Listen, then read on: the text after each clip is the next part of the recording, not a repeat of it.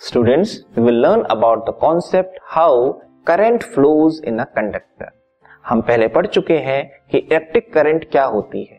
Electric current is a flow of electric charge लेकिन एक conductor में ये जो इलेक्ट्रिक चार्जेस हैं वो किस तरह से फ्लो करते हैं इसे आज हम समझेंगे। तो जैसा कि आप देख सकते हैं कि इस इमेज में हमने एक मेटल वायर को शो किया है मैग्निफाइड फॉर्म में। कौन सी मेटल वायर ली है हमने? कॉपर वायर ली हुई है। मैग्निफाइड फॉर्म में जो भी हम दिखा रहे हैं यहाँ पे, वो क्या है? उसके अंदर के हमें एटम्स नज़र आ रहे हैं। हर सब्सटेंस के अंदर एटम्स होते हैं। इन एटम्स के अंदर भी फंडामेंटल पार्टिकल्स होते हैं इलेक्ट्रॉन्स प्रोटॉन्स एंड न्यूट्रॉन्स इनका भी पर्टिकुलर अरेंजमेंट होता है। इस अरेंजमेंट को भी हम देखते हैं। तो ये एटम का एक मैग्निफाइड फॉर्म दिख रहा है, जिसके अंदर सेंट्रल पार्ट जो है वो न्यूक्लियस है, जो कि न्यूट्रॉन एंड प्रोटॉन से मिलकर बना होता है, और इस न्यूक्लियस के अराउंड इलेक्ट्रॉन्स जो हैं, वो सर्कुलर ऑर्बिट में रिवॉल्व करते हैं। ये इलेक्ट्रॉन्स ही रेस्पॉन्सिबल होते हैं इलेक्ट्रिक करंट को फॉर्म करने के लिए या कंडक्टर के अंदर फ्लो करने के लिए। लेकिन सारे इलेक्ट्रॉन्स नहीं, कुछ पर्टिकुलर इलेक्ट्रॉन्स कौन से इलेक्ट्रॉन्स ये वो इलेक्ट्रॉन्स होते हैं जो कि आउटर मोस्ट ऑर्बिट में प्रेजेंट होते हैं, वो भी वन टू और थ्री इलेक्ट्रॉन्स इन्हें हम बोलते हैं फ्री इलेक्ट्रॉन्स ये मेटल्स में आमतौर पे पाए जाते हैं। यही फ्री इलेक्ट्रॉन्स चार्जेस के फॉर्म में जब इलेक्ट्रिक कंडक्टर के अंदर फ्लो करते हैं, उसे हम कहते हैं इलेक्ट्रिक करंट हम एनिमेशन में देखेंगे कि किस तरह से ये फ्लो होता है। अगेन एक मैग्निफाइड फॉर्म दिखाया जा रहा है कंडक्टर का।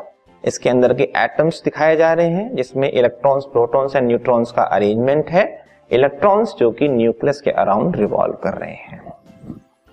अभी अगर हम न्यूक्लियस को हम अवॉइड करें और सिर्फ़ हम इलेक्ट्रॉन्स को देखें तो कैसा हमें ऑब्जर्वेशन मिलता है? ये इलेक्ट्रॉन्स बिल्कुल रैंडमली मूव कर रहे हैं। मान लीजिए कि ये फ्री इलेक्ट्रॉन्स ही हैं। सारे तो इलेक्ट्रॉन्स नहीं दिख रहे हैं हमें, लेकिन हमने मान लिया कि ये फ्री इलेक्ट्रॉन्स हैं। तो एक कंडक्टर के अंदर, एक मेटल वायर के अंदर, ये फ्री इलेक्ट्रॉन्स रैंडमली मूव करते हैं।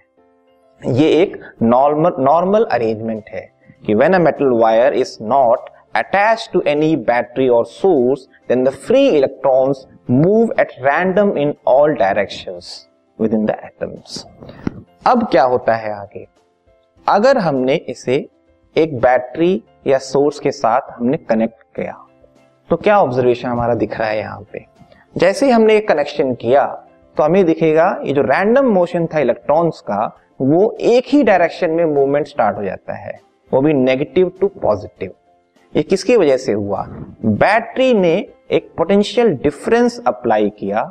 उस पोटेंशियल डिफरेंस की वजह से ये जो इलेक्ट्रॉन्स हैं, वो एक ही डायरेक्शन में मूव करने लगते हैं।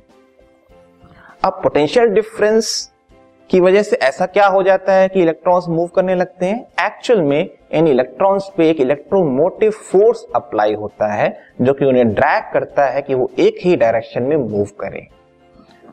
वो इलेक्ट्रोमोटिव फोर्स की वजह से ये इलेक्ट्रॉन्स एक एंड से दूसरे एंड की तरफ़ मूव करते हैं और वही क्या फॉर्म करता है? Electric current so flow of electrons या flow of electric charge sets up electric current लेकिन आप देखेंगे इलेक्ट्रॉन्स का मूवमेंट तो नेगेटिव टू पॉजिटिव की तरफ़ हो रहा है, लेकिन इलेक्ट्रिक करंट की जो डायरेक्शन है, इसके जस्ट ऑपोजिट होती है पॉजिटिव टू नेगेटिव इलेक्ट्रॉन्स का जो डायरेक्शन है मूवमेंट का, उसके ऑपोजिट इलेक्ट्रिक करंट फ्लो होती है. That is electric current how electric current flows in a conductor